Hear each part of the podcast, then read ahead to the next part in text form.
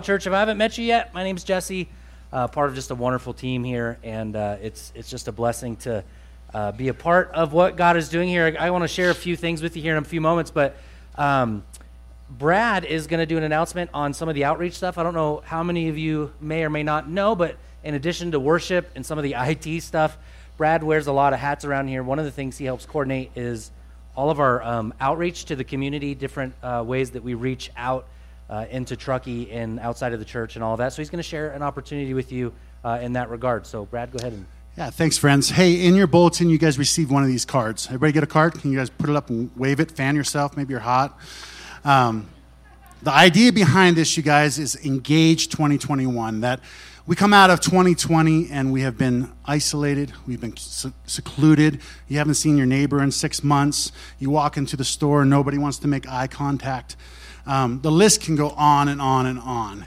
But the idea behind this, you guys, is that we are, um, I'm teaming up with our, our missions board, and the idea is that you now are a local uh, missionary to Truckee. And if you look on this card, there's three sections there's church, community, and culture. Church wise, if you even look around the room, there's probably many faces that you do not recognize. And the idea and thought is for the church aspect of being a missionary to our church is that you are welcoming to our new friends, our guests, um, maybe new converts, new believers. And the second one is community. Community wise, like we have friends and family that are all over the community your neighbors, um, businesses, uh, the grocery store clerk. Uh, you are reaching out and engaging intentionally to people maybe you normally wouldn't, or maybe even people that you interact with daily. The last one is culture. Culture wise, we're all involved in culture in some way or another, whether you're on Facebook, whether you're online, Instagram, you go to concert in the park. Uh, the idea is that you are a missionary on those platforms.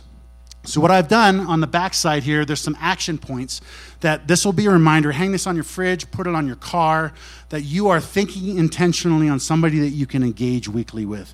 Maybe somebody that um, you need to invite on a walk or a cup of coffee with. Um, at the info booth, there is a sign up sheet. The sign up sheet basically is, is for you and me to be accountable to each other. So, I am going to be kind of like your, your vision caster, but ultimately calling you and asking you, hey, what's God doing in your midst this week? Um, have you seen fruit from you being a missionary to Truckee this, this month? And then we can bounce ideas off of that. So if any of this stirs your heart, let's get on mission for Him. Let's see people get saved, people hear the good news of the gospel, and uh, let's do it together as a team. Amen?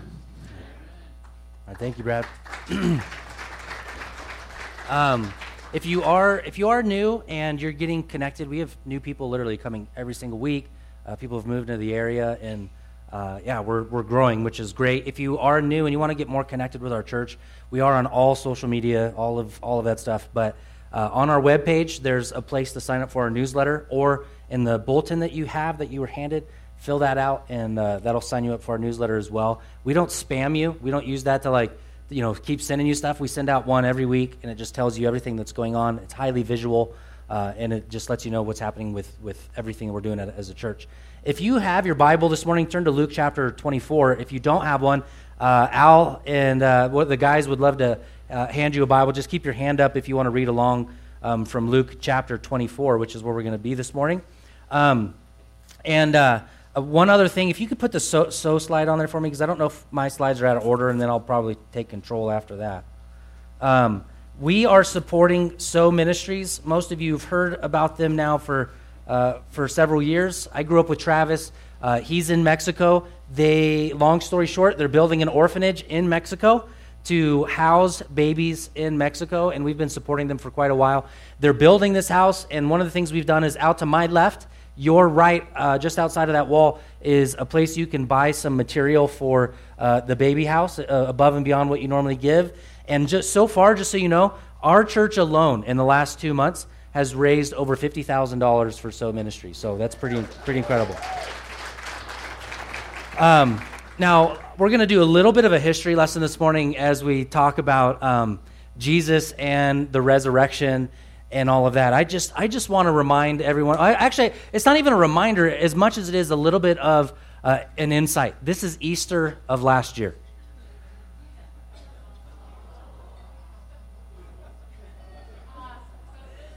So, You see that box on the right or the left there? That's what I was preaching to. Um, now, there's, if you can see, there's actually a camera there. That's all I w- was preaching to. The only thing that I could really hear was the sound booth, trying to make sure the internet connection was working and all of that. Um, but you know, the good news is, is that we had over a thousand views on YouTube alone last Easter, which is pretty incredible. Um, but I preached to a camera in a, in a room with nobody in it.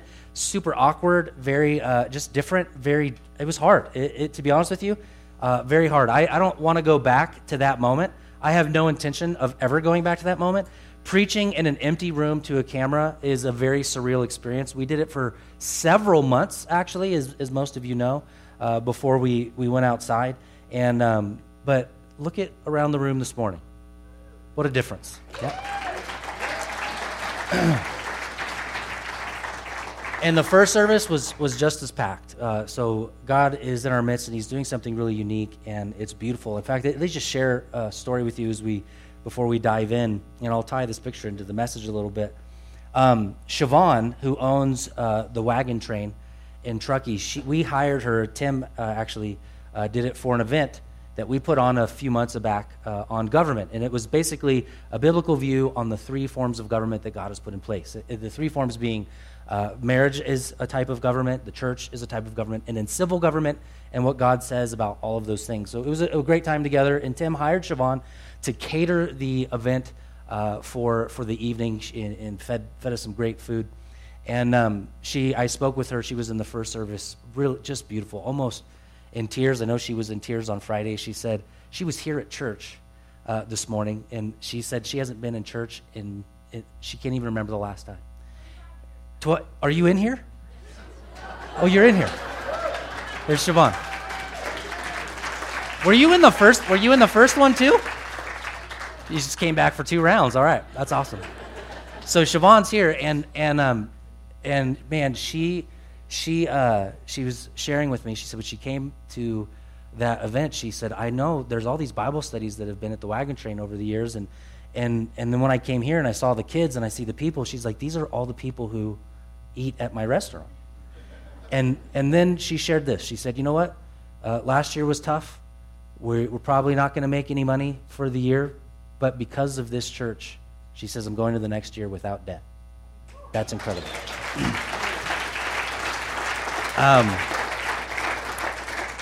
man, it's just so good. It's so good. And if you look at the contrast of last year, this year, and and I just want to share with you, and, and I think Siobhan uh, would would express the the same. Like, bec- I think you might have even said to uh, you can correct me if I'm wrong, but um, uh, to one of the guys, uh, Jesus basically has kept my store open, uh, which is really cool. And and because we're living life and we're living in faith, uh, and it's incredible. And each week, I mean, I'll give you another one. I got a bunch. Okay, this is happening every week. Uh, I forgot the gentleman's name in the first service, which is pretty hilarious because I, I like a good golden rotisserie burrito. Anybody, anybody else like a golden? Yeah, yeah. Uh huh. Tri-tip is for me. And so uh, I go in there, and there's a gentleman in there. There's a gentleman in there that uh, you know he checks me out almost every time he's in there. Uh, and someone from the church invited him to Sierra Bible Church several weeks ago, uh, and and he's been coming ever since uh, to church, which is really incredible. Uh, he said, This is nothing like Catholic Church. and he loves it. He's like, This is so great. And I couldn't remember his name, and I asked one of the guys in the room, I said, What was his name? Jesus. Here's your sign, right? Like, I should have I should have known and didn't. And uh, but man, there there's just new people every every week. I'm to share a couple more here, but so what we did um, in, uh, in for Easter, one of the things that we do anytime we, we go through a series, we try to create a theme to just make it tangible, touchable, holdable, memorable, hopefully. And so we chose Rock of Ages and as a theme. Uh, and some of you may not be aware of where Rock of Ages came from. There's a uh, when you walked in, there's a beautiful hand painting uh, that was done by one of our guys here at the church of uh, Rock of Ages. I'll show you a picture of it, but before I do, um, Rock of Ages was uh, basically a, a hymn that, that, that was written during the 1700s uh, by a gentleman by the name of Augustus Toplady. And Augustus basically found himself in a storm. There was lightning and there was rain, and it was very chaotic. Uh, there were waves, and, and he ended up hiding himself inside a cleft of a rock and, and essentially it saved him from the storm. Now, while he was in the storm, he found, I don't know if it was in his pockets or if it was on the ground, uh, and, you know, trying to be clear on the, the legend that is with this story, uh, but he found a, uh, a card, uh, like an ace of spades or something like that, but it was a playing card, and he wrote a hymn on the playing card, which is really incredible because in the 1700s, it was actually considered by the church, and he was a clergyman. It was considered by the church to, to, you know to play with cards or to have cards. It was like a major sin. It was a major no-no. So like no gambling in Jesus' name. There's none of that, right? Um, and if you're in Reno every week, we'll talk about that a little later. But so uh, so he hides himself inside the cleft of, of the rock, and this is what he writes on the playing card. He wrote a hymn, and the hymn, one of the lines in it is this Nothing in my hand I bring Simply to the cross I cling. Naked come to thee for dress. Helpless look at thee for grace. Foul I to the fountain fly. Wash me, Savior, or I die. Uh, he wrote this beautiful song. It, it went out, and then a hundred years later, a guy by the name Johannes Oertel. Now, that's not Jim Matthias, okay? For those of you who know Jim, that's not Jim Matthias. But Jim Matthias painted a version of this outside, and I think it's funny they both they both it looks like it could be Jim's dad, um, and this is this is the original. What you see up here is the original uh, original painting, which has been redone countless times. Uh, I, we couldn't, I couldn't even tell you how many there. It's just been redone so many different times. It's also become a super popular tattoo. Okay, very very popular uh, tattoo. So if you're thinking of getting one, it makes for a radical back piece. Okay, just do it. Um, Psalm 18, Psalm, Psalm 18, verse 2 says this in regards to the idea, the picture you're seeing here, which is quite incredible, is that the cross represents Jesus, of course. It represents the Savior. It represents the rock that we cling to, that we hold to. And the woman actually represents the church. Uh, in the midst of trial and travail and persecution, and the church uh, or us as people, we cling to that rock as salvation, as a place of hope. And Psalm 18:2 says about God, says about Jesus that he is our rock, he is our fortress, he is our deliverer. It goes on and says, He is my God and my rock, in whom I take refuge. He's my shield and the horn of my salvation. He is my stronghold. Jesus is the rock. The idea here is that, that we're to cling to Him in the midst of craziness. I think it kind of interesting to, to, take the metaphorical picture of what we've seen literally in the communication of the last year uh, with the CDC and all of that, that, that we're entering into the first wave of the virus, and then the second wave of the virus, and then the third wave of the virus, and now supposedly the, the fourth wave of the virus. We're just kind of being slammed about all over the place. And I'm sure uh, in the season you maybe have asked the question what do I cling to? What kind of ground do I stand on? Uh, what do I lean in on? What, what am I supposed to be doing uh, with my life in this regard? And, and we know, we know, like statistically, 100% without a doubt, we know that depression is at an all time high, addiction is at an all time high, medical uh, use for, for depression, all of those things, all of that stuff, alcohol addiction, pornography, all of that, all of those things that decay society, that say we're not doing well, all of those things are at an all time high. And yet, we see that we're to be clinging to something, clinging to Christ. Now, when I was a kid, I hate to admit this to you, but I'm going to. Um, I used to, when I, w- when I was younger, it, as, as a source of comfort, um, I used to have a little silk blanket, and I called it my Kiki. Yeah. So don't think less of me. Please don't, don't think I'm less of a man. Um, but my, my stepfather, who raised me, I can't remember what age it was. I'd like to say it was four but it was probably more like eight or ten, um, told me I had to get rid of the kiki. I had to get rid of it.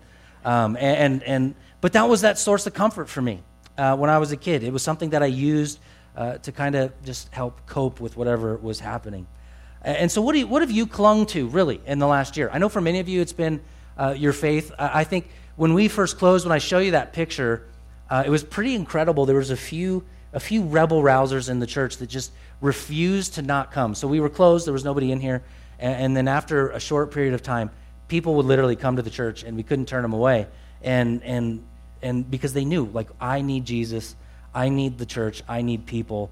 And now here we are. Now, this rock of ages that is Christ, we can't obviously, you know, communicate Easter without communicating to some degree the cross that is in the picture. The reality that that that Jesus, who is God, died on the cross. And the last thing that the people of his day really saw Christ, as Christ when he was hanging on the cross was that he was some kind of source of salvation. That was like the last thing as he's dying on the cross, as he's placed in the tomb, uh, that anyone was thinking, you know what, hey, this guy's going to be the savior of the world. And to a degree, they had lost hope in who Jesus was. In fact, the, the, the murder on the cross, and it was a murder, when Jesus died on the cross, the, the word excruciating, when it comes to pain, excruciating pain, uh, literally means from the cross. We, we have a, our own word for pain, a new word for pain that has been drawn out of the cross. What he experienced on the cross was excruciating. There was not only the physical torment, but the additional spiritual and mental torment, taking on, as the Bible would say, the sins of the world, our guilt and our shame and our ugliness, all of those things. Now, imagine here for a moment you've walked with this man uh, for, for three years. You've seen him uh, do miracles, you've seen him do some amazing things. He's healed people, and, and he's built relationships with, with people that, that every, all the rest of the church at the day, the, uh, the, the Jewish synagogue was saying he's, he's friends of sinners and he's a drunkard and, and he's hanging out with tax collectors and he's even talking to prostitutes. Like, what's wrong with this guy? and yet Jesus is befriending these individuals. He's taking tax collectors out of, out of their old lifestyle into a new life. He took the common fishermen, which is what the disciples were, just regular blue collar dudes, and he brings them into a relationship with them, makes them disciples, does that with uh, women as well and lame, and, and he's just doing incredible things. And then all of a sudden, uh, he, we see that he's arrested and he is taken away and he is put on trial, all kinds of illegal trials that should not have occurred in the darkness, and it is decided that he is going to die. And he dies on the cross, and he is placed in a tomb, and he is laid there to rest, perceivably forever. Now, we come to Luke 24. If you would go to verse 1 of 24, and I'm just going to read pieces of the chapter. You can outline uh, Luke uh, 24 in this way. And this is, we're going to, this morning, we're just going to take a journey uh, from the tomb to the road to the room and then to the mount. Okay? That's kind of my four points this morning the tomb, the road, the room, the mount. So we come to the tomb, verse 1 24. On the first day of the week, at early dawn, they went to the tomb, taking the spices they had prepared. And they found the stone rolled away from the tomb, but when they went in, they did not find the body of the Lord Jesus. While they were perplexed about this, behold, two men stood by them, dazzling in apparel. And as they were frightened and bowed their faces to the ground, the men said to them, Why do you seek the living among the dead? He is not here, but he is risen. Remember how he told you while he was still in Galilee that the Son of Man must be delivered into the hands of sinful men and be crucified and on the third day rise?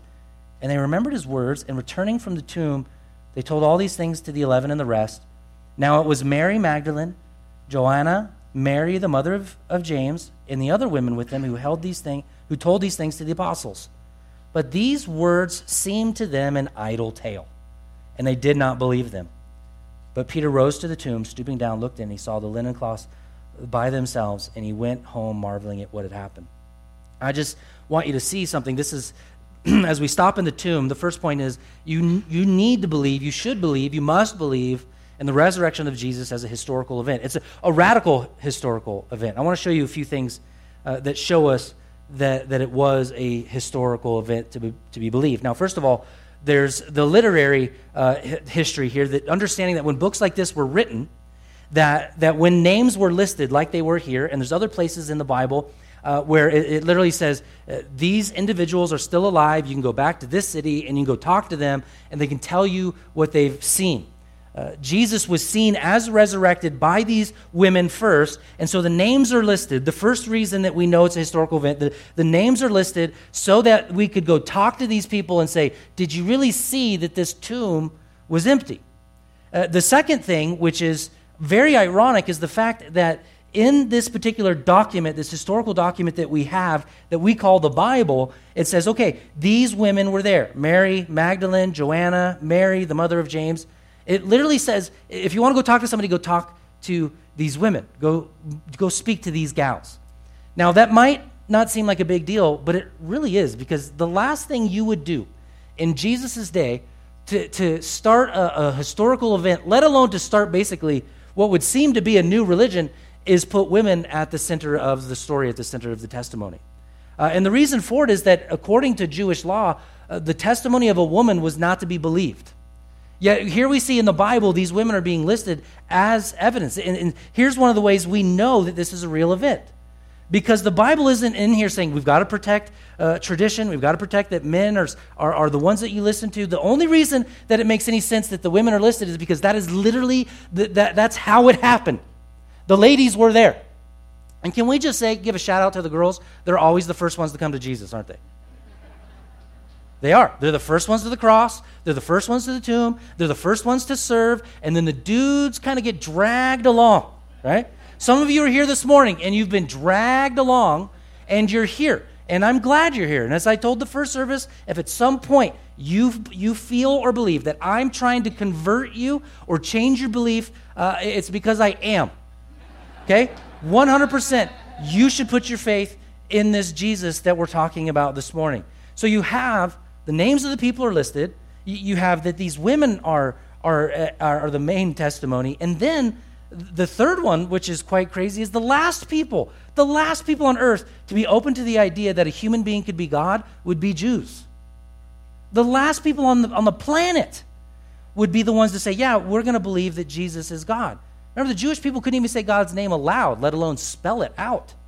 So, this idea that this guy is, is God, he's the Savior, he's the Messiah, was just outlandish. It would have been outlandish for the Jews to believe. Yet,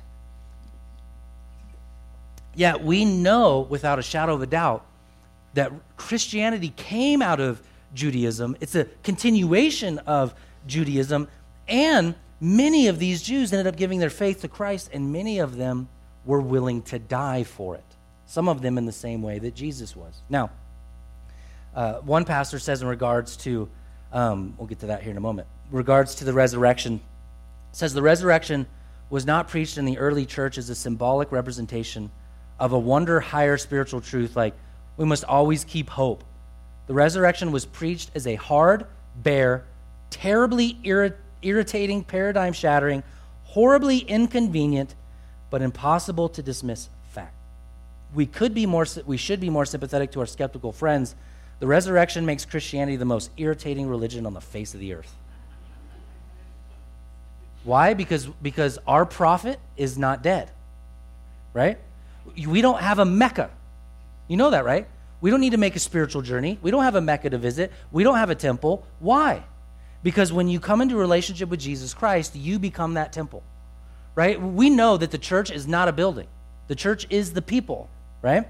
And so, so this reality is offensive. And what happens is, is that when people hear it for the first time, how can you believe in a resurrected Jesus? Well, I think the evidence is there. Uh, there's a great small book if you're looking um, to give somebody or if you're looking to read something uh, by a gentleman by the name of Lee Strobel.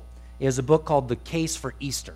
Uh, and it's basically just a whole rundown of how we can believe without even, even really putting our, our, our faith in faith, but reading the evidence of the, the death and the resurrection of Jesus.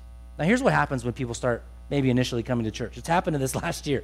Okay, so what's been incredible about, about this season for us is that, that you who love Jesus are coming every week. And I love it. absolutely love it. In addition to that, people are now coming every week who have never had a relationship with Jesus, who, who've never walked with Jesus, and they're beginning to put their faith in Jesus. It's an incredible thing to be a part of. But inevitably, what happens with Christianity, everybody wants to go down these different roads, right? They, they don't want to talk about Jesus' resurrection. They, they, they want to, wait a minute, I'm, I'm kind of offended by what the Bible says about money. I don't really like what it says about money and being uh, and giving to the church and things like that. I, I don't like that. You know what? I don't like what the Bible says about sex. I don't like what it has to say about that or gender identity or any of those things. I think the Bible's too narrow. I don't like churches. I've heard people over the years, if I walk into the building The building's going to burn down.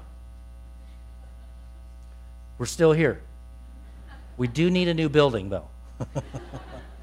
but don't burn it down. Seriously, this is on tape, and, and insurance will find it. And, but we do need a new building. We're packed every week. We're at, you realize this, don't you? We're literally at complete capacity every single week. Uh, but I digress. Okay. It's too narrow. I don't like the church. I don't like pastors. They're weird. Uh, I was in the gym yesterday for the first time in like six months. Yeah, I am incredibly weak, by the way. I, I want you to know I am a former shell of a man. I, someone lend me a kiki and I'll be okay. Um, and I mentioned the gym because as, as the gal was touring me, she knew that I was a pastor. She was asking me all kinds of questions about the church, and, and she was looking at me weird. And, and, and, I, and I said, Hey, we're, we're, we're busy. And she said, Are you busy because you're open? And I was like, Yeah, we're open. And so that's what people may say. Now, now just, just for a moment, especially if you're here this morning and you're wondering, you know, should I put my faith in Jesus? Is it worth putting my faith in Jesus? Put all of the, uh, that stuff aside, all of the side eddies, all of the different little arguments, all the different roads that people like to take. All you really need to talk about at all is whether or not Jesus lived and whether or not he, he died and whether or not he rose again from the dead. Uh, uh one pastor actually says it this way he says, If Jesus was raised from the dead, you're going to have to deal with everything in the Bible. If Jesus wasn't raised from the dead, I don't know why you're vexing yourself over all the other stuff. Right? There are people literally. So, one of the things that we do uh, to get the word out for, for the church. You know, we're on all the social media stuff, and so we do social media whatnots. And for an event like Easter, we, we do promo stuff. I don't know if you know how this works, but there's all kinds of algorithms that are behind the scenes trying to make you believe things that you don't want to believe. And so we're trying to use those algorithms for Jesus to get you to church. And, and so what happens is the, the slides for Easter go out to anybody and everybody, church or not. And some, one of the tags for our Easter promo was Come find out about the historical event of Jesus rising from the dead. And someone wrote on there uh, with a bunch of laughing emoji faces, uh, how can you call it historical when nobody can prove it? Uh, and so they're immediately like, hey. And so I got on there and I was like, check out this book, yo. And he didn't respond back. So, because he's not going to read a book, right? He just doesn't want to believe in Jesus. But the reality is, all we need to discuss is whether or not he rose from the dead. And the reality is, is that this resurrection was so offensive. You've got the Apostle Paul, who became an apostle, but before that was a Pharisee. So he was a Judaizer, and he was literally murdering Christians. Okay? He was breathing threats against the church. He was bounding them, taking them to Jerusalem, and he was murdering them. And it wasn't until Jesus showed up on the scene, just appears to, to him and says, Why are you persecuting me? And Paul, this guy who was killing Christians, becomes a Christian. Okay? That's incredible. That's incredible. Absolutely incredible. So here's, here's the two things I want you to see. Number one, it's the resurrection and the death of Christ is 100% real, and there are facts to be laid out for you to see it. However, however, let us, let us also be clear on this point. You can't believe, you won't believe unless Jesus illuminates your eyes. Like, I can give you all the facts in the world. I can give you all the historical documents. I can give you audiobooks. I can give you sermons. I can give you I can give you so much more material than you could ever think or imagine. It's not going to be enough because ultimately it has to be the Holy Spirit that opens up your eyes. There's a gal. I don't want to put her on the spot. I know I tend to do that without asking permission and then it gets me in trouble later. And um first of all, there's several families that because we were open at Christmas Eve. We've got like 3 or 4 families that haven't been to church in years, started coming on Christmas Eve. They've been coming every single week. It's just phenomenal. And there's a gal, uh, and she's, she's with us here this morning, and she's been coming to church and checking out Jesus and checking out Christianity, and, and, uh, and she came to our Good Friday service. And, and I, she's in here. I don't want to embarrass her. I want to look out. I'll just look up. She, she's been such an incredible encouragement to me. And uh, she, she came up on the deck for Good Friday, and I asked her how she was doing. She said, really good. And, and she said, you know, I, I had an opportunity to go party with my friends, and they're going to do some drugs, and there's going to be drugs there. And I felt like a, a small voice inside me telling me not to, but to come to Good Friday, so I'm here. And she said, I'm so happy I'm here. And I said, You know, when you become a Christian, when you put your faith in Jesus, He gives you His Holy Spirit and He begins to speak to you. And I said, That's the Spirit talking to you. And she goes, I've never had that before. I like it. right? That, that's the part of Christianity that you can't, you can't change your belief on your own. And many people think that Christianity is all about, well, it's these Ten Commandments, right? It's, it's got to be these Ten Commandments. You give me these Ten Commandments, I'll do the Ten Commandments. But the, the, ten, the, the Ten Commandments, the law is there to, to explain to you and to prove to you that you can't earn your way to heaven right? You just start with number one love God with all your heart, soul, your mind. Love God. I, I'm not capable of doing that. Don't covet. Don't look at a woman lustfully. All of us have done these things. None of us can earn our way to heaven. It's Jesus and Jesus alone who makes it possible for salvation. So, yeah, there's a lot of offensive things in there, but ultimately we have to figure out what we're going to do with Jesus. And once the, the facts are laid bare, and once those facts are laid out for you, or once you maybe, as you are hopefully feeling this morning, you feel Jesus speaking to your soul, what are you going to do with it? What are you going to do with that information? Because the reality is, is once, once you have to, you, you come to that place that Jesus has been raised from the grave, that he's died for your sins, you're going to have to change some things in your life, aren't you? And not to be a good person, but to live to be that person that God has always intended you to be. Like I said, though, he the tomb's empty, but then we pick up on the story, and so Jesus isn't in the tomb, but then all of a sudden, look at verse 13 of chapter 24. On that very day, two of them, this, these are disciples, were going to a village named Emmaus, about seven miles from Jerusalem, and they were talking with each other about all these things that had happened. And while they were talking and discussing together, Jesus himself drew near and went with them but their eyes were kept from recognizing him. And he said to them, What is this conversation you're holding with each other as you walk? And they stood st- still, looking sad. Then one of them, named Cleopas, answered, Are you the only visitor to Jerusalem who does not know the things that have happened there in these days? And Jesus said, What things? And he said to him concerning Jesus, now, now let's just stop there for a moment. These men are seven miles away from Jerusalem. These were disciples. These were men that believed that Jesus was going to be the Messiah. They believed that they, he was going to be the Savior of the world. But now Jesus has died, and they're leaving Jerusalem. They're seven miles. Okay, this is there's no e-bikes. There's no no e-skateboards. There's a couple of those here this morning. There, there's no there's there's no there's it's walking seven miles. Do you know how long that is? It's seven miles more than you've ever walked in the last year, probably. Okay, it's seven miles, and they're walking, and all of the sudden, the resurrected Jesus comes alongside of them. What are you guys talking about? And they're like, Where have you been? Right? It's, it'd be no different than, than two guys walking down the road being like, Dude, you see what the CDC says? You, you see what mask this and mask that and double mask this and, and wear gloves and social distance and oh my gosh. And this guy walks up and goes, What, what masks? What virus? What are you talking about? Where have you been? I heard one comedian say he knows two types of people that exist in our world today. The, the, first type are the ones who, man, the virus is scary and they're masked up and they're doing everything they can to make sure they don't get it. And they said the second group of people, uh, he says that those group of friends, they're the friends that it's like no one told them that COVID existed and they're out living life as if someone told them this is how you go and catch it. Okay? That's all of you, by the way.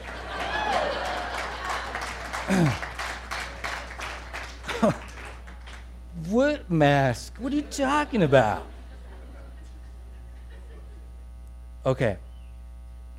Now, he ends up walking with them. He shows up, and what he does before he reveals himself to them is he begins to tell them all of the things in the Old Testament, all of the things in the scriptures that these men had known, how it all ultimately points to the Messiah.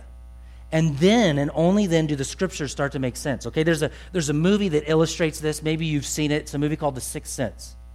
Um, and, and, and I know sometimes when I give cultural references, people look at me, they're like, what? What is that? It's, it's a movie. Okay, you remember movies? We used to go to movie theaters and things like that. This one came out a long time ago when I was a kid. And basically, the whole movie is, is you think Bruce Willis is helping this kid who sees dead people and he's helping this kid out because this kid literally can see dead people. And then when you get to the very end of the movie, you find out what about Bruce Willis? He's dead, right? The movie doesn't make a ton of sense until you find out that he's actually dead. And if you go back and you watch the movie knowing that he's dead, the entire movie makes sense. Now the movie makes sense because I know the ending. I didn't know it in the beginning, but I know the Jesus is the, the key that unlocks everything else Right? When you understand the gospel and you go, it's the resurrection, it's his death, it's his crucifixion, but it's him defeating death, everything makes sense. Right? Remember when he's sitting down with his disciples? He's, he takes the Passover meal, which was a Jewish meal, and he's eating with his disciples before he goes to the cross. And, and he's breaking the bread and he's drinking the wine. And he literally says, This bread that you're eating, that you've been eating for centuries to celebrate what you think was uh, the exodus from Pharaoh, is actually my body broken for you. And this wine that I drink is my blood that will be shed for you. If you read the story there, literally, literally, the disciples are like, What? I'm eating your body and drinking your blood? Right? Like, why am I following this guy? This is weird. It's weird. But after the death and after his resurrection, now it all makes sense. Oh my goodness. Jesus is the true exodus, not from the grip of Pharaoh, but from sin. And Jesus is my Passover who will pass over my sins if I believe in him in faith. The Exodus doesn't make sense without Jesus. Even the kings in the Old Testament don't make sense without Jesus. There, I don't want to read it all because I, I, I, I like talking too much than reading. But Calvin basically said, hey, listen, if you follow the life uh, of Isaac or Joseph or Melchizedek or Moses, you're going to see that all of those stories point to who Jesus is. That he is the magnificent, triumphant King Solomon governing his kingdom in peace and prosperity. If you go back in the Old Testament and you start reading things and, and you realize it's, Je- it's all about Jesus. Right? You've heard me say this before. The last thing you should ever do when you go into your Bible is read the story of King David and Goliath, right? So you read that story and you're like, oh my gosh, I got to make that story work for me. That story's got to be for me. So, so, so what it is is, is I'm like David and I need to find some stones of faith, and those stones of faith are going to help me kill the Goliath in the land. Right? So, so what, what are, like love, peace, prayer, the Bible, we get our stones, and those are things we're going to kill our own Goliath. Now, you're not David. Jesus is David. Right? You can't beat Goliath because Goliath is sin. Jesus is the only one who can kill Goliath. See, you're not the center of the Bible, Jesus is the center of the Bible. and when you get that, you then start to make sense of everything else. Right? People thought, well, the Jews thought the Messiah is going to come, and this is what you're going to do because the, the Jewish people were literally basically slaves to Rome right? They, and they thought, you know what's going to happen? And we've got a lot of Christians out there who think this. If we, if we get the Messiah here, the Messiah is going to put the right government in place. And then the government's going to fix all things, and we'll have Jesus. He's going to come with power and might. Jesus is going to come with power and might, and he's going to come and save those who, who obey the Ten Commandments. Right? But that's not what they got.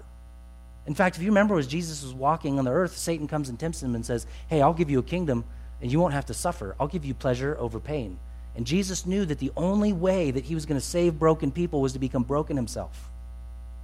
Right? So, so he takes on the cross, he chooses pain over pleasure, and he saves ordinary, broken human beings. Have you felt ordinary in this season?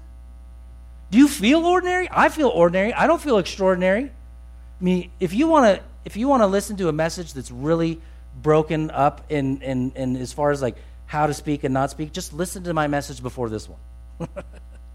right? It, it, I dropped some, some, I dropped some things. I read from Luke chapter 2, thinking it was Luke 24. Right? I, just normal, broken people. He runs after those who run businesses those who work hard for their employees, those who are teachers, those who are doctors, those who are nurses, th- those of you that are in this room, eh, you're here because He loves ordinary, broken people. And what's amazing is, after this, He then reveals Himself, right? He reveals Himself to them. They see and they're like, oh my God, oh my gosh, that was Jesus. They go back and they walk seven more miles back to Jerusalem because they know they need to be in Jerusalem. Then jump to verse 36, chapter 24, verse 36. This is where I messed up in the last message. I'm going to get it right this time, I think. as they were talking, okay, this is a different place. This is the room. So we went from the tomb to the road to Emmaus. Now we're in a room. And as they were talking about these things, Jesus stood, Jesus himself stood among them, and he said to them, Peace to you. And they were startled and frightened. They thought they saw a spirit. And he said to them, Why are you troubled? And why do doubts arise in your hearts? See my hands and my feet, that I myself touch me and see, for a spirit does not have flesh and bones as you see that I have. And when he had said this, he showed them his hands and his feet. And while they still disbelieved for joy and were marveling, he said to them, Have you anything here to eat? They gave him a piece of broiled fish, and he took it and he ate it before them. This is crazy, okay? Right? They're in a closed room. Other parts of the Gospels literally tell us that the disciples were fearful that they were going to be the next ones to be crucified. So they like barred the windows and locked the doors. These are fearful men who are in a room, they're hiding out, and they're scared they're going to they're going to have the same fate as, as Jesus. And out of nowhere, who shows up? Hey guys! Everyone jumps. One of my favorite things to do at the church here is scare Caleb in his office. His reactions every time are priceless. It's usually like something like this. and then I'm his boss, and he wants to punch me, but he can't right? There's like this tension that moves on, and you can see him go through the range of emotions from pure terror to, to, to pure anger.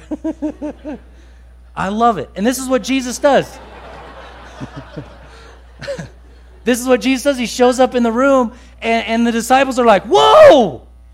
And they're fearful. And then he says, I love it. He's got a sense of humor. Why are you guys scared? Uh, well, because you weren't here, and now you are here, and the doors are locked. And then he, and then he says, and this is part of that new spiritual body that we're promised. Right? We're going to be made like him, the Bible says, in our resurrection. And, and just so we, they know, he didn't, he's not a ghost. He's like, give me some fish. Touch me and feel me, I'm here. Now, here's what's super, super awesome is that I see metaphorically some connections here that, that if, first of all, let's rejoice in the reality that there is no tomb that can hold Jesus. Okay, he is not dead and he is alive. And, and at the same time, what Jesus does is he gets on the road and he chases people to salvation. You see, here's these individuals, they're trying to walk away from what they knew. The disciples were literally were told that after Jesus died, the other disciples were like, you know what? We're going back to fishing. We've got nothing left. We're going back to fishing. Jesus finds them on the beach, speaks with them, commissions Peter to help build the church. If you're on that road and you're walking away from Jesus, maybe in the last year you have felt like you've been walking away from God, but can I just can I just tell you that the entire time that you're walking away from him, he's always walking toward you. And he will chase you down. He will. And if you if, the, if you feel like I just can't get away from God, you can't. Siobhan, Sierra Bible Church is still coming to, to Wagon Train as often as we possibly. You probably got. You're going to get some cheeseburgers sold. She hasn't closed her store in 25 years because of the hope that exists in this room. How amazing is it that God, in this season of darkness, that, that we have been able to proclaim the rock of ages and that we've been sharing with our community in Truckee, California. We are here to support you. We're here for your thriving. We're here for your good. And it's because we believe in this person who really rose from the dead. His name is Jesus, and I want you to know him too. It's a beautiful thing. Jesus is on the road and he's making sense of the Bible. And here's the thing that's been so awesome about new people coming to faith in this season New people, when they come to faith, they don't know what to do with this thing. I've literally had two couples, like, they're like, um, how do, how do I teach my kids the Bible? I said, read it? Start reading it. Like they don't, they, and they're they're intimidated. He, okay, so now now I got to go into teaching time a little bit. If you are older in the faith, You've got to be sensitive to the fact that we've got new believers in the church. And they don't know how to act, they don't know how to respond, they don't know what all the Bible is all about. And we're not super worried about them knowing the entire Bible. We're just really super worried about them knowing the entire Jesus. The Bible stuff will come. Okay? So, so you've got to be careful for, for my friends that are, have been in the room year after year. Don't expect Christians, when they first come to faith, to know everything because they don't. And the moment that you think that they should know more, you've just proved you don't know any more than they know. You with me? Okay, so we'll close up here in just a moment. So he comes after the ordinary, he runs after them, he's on the road, but he's in the room. I mean, even though, and see if I can make this work this, this time. Oh, it's working now. Great. I, this was the most depressing Sunday for me, probably in the history of leading church, being part of just, oh. During that season, I've shared this with you. I, I, I put on close to 35 pounds. No, it wasn't on purpose. they said COVID 19 or what? It's the COVID 19, the, you know, no, it was the COVID 40. now, now I've leaned out some by, by God's grace, by working hard, but a big part of it was is mental exhaustion. After the service, about five of us in the room, we stood outside that door. We looked at one another, said Happy Easter, and we went home.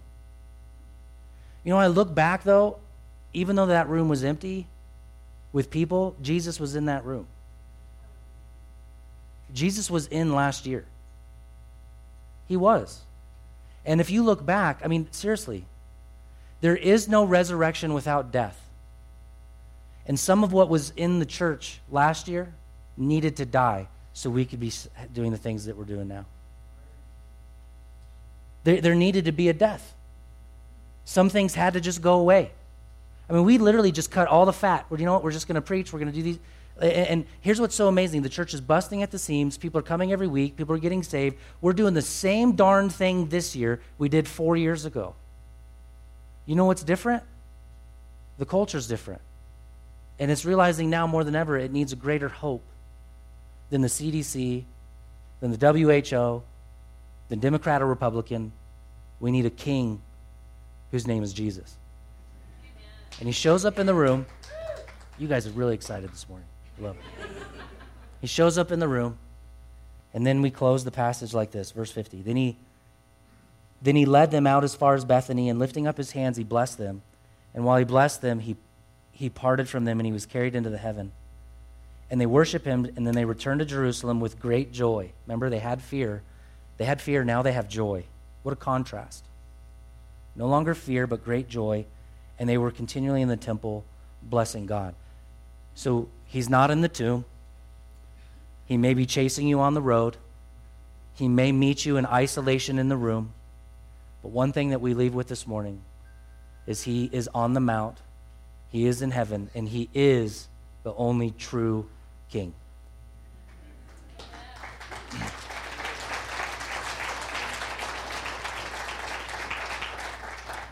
as the worship team comes up and we sing another celebratory song to remind ourselves again that this is the true rock of ages.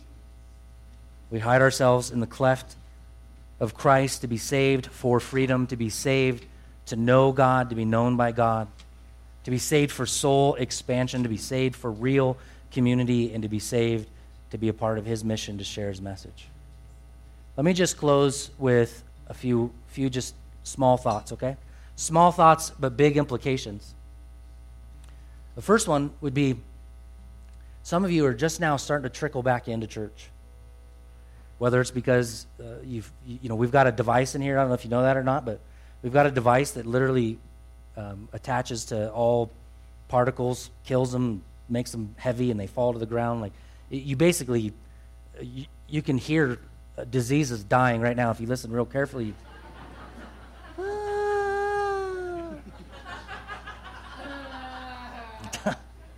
Um, here's the thing the, the, as the church grows, the church needs you. Oh, thank you. That's good. And um, you're part of a vibrant community, and, and we want you to really, truly be a part of it. And then the last one would be, you know, as I said, there's new people coming to faith every week. And maybe today's the day that, that you're like, you know what? I need, I need this. I need Jesus.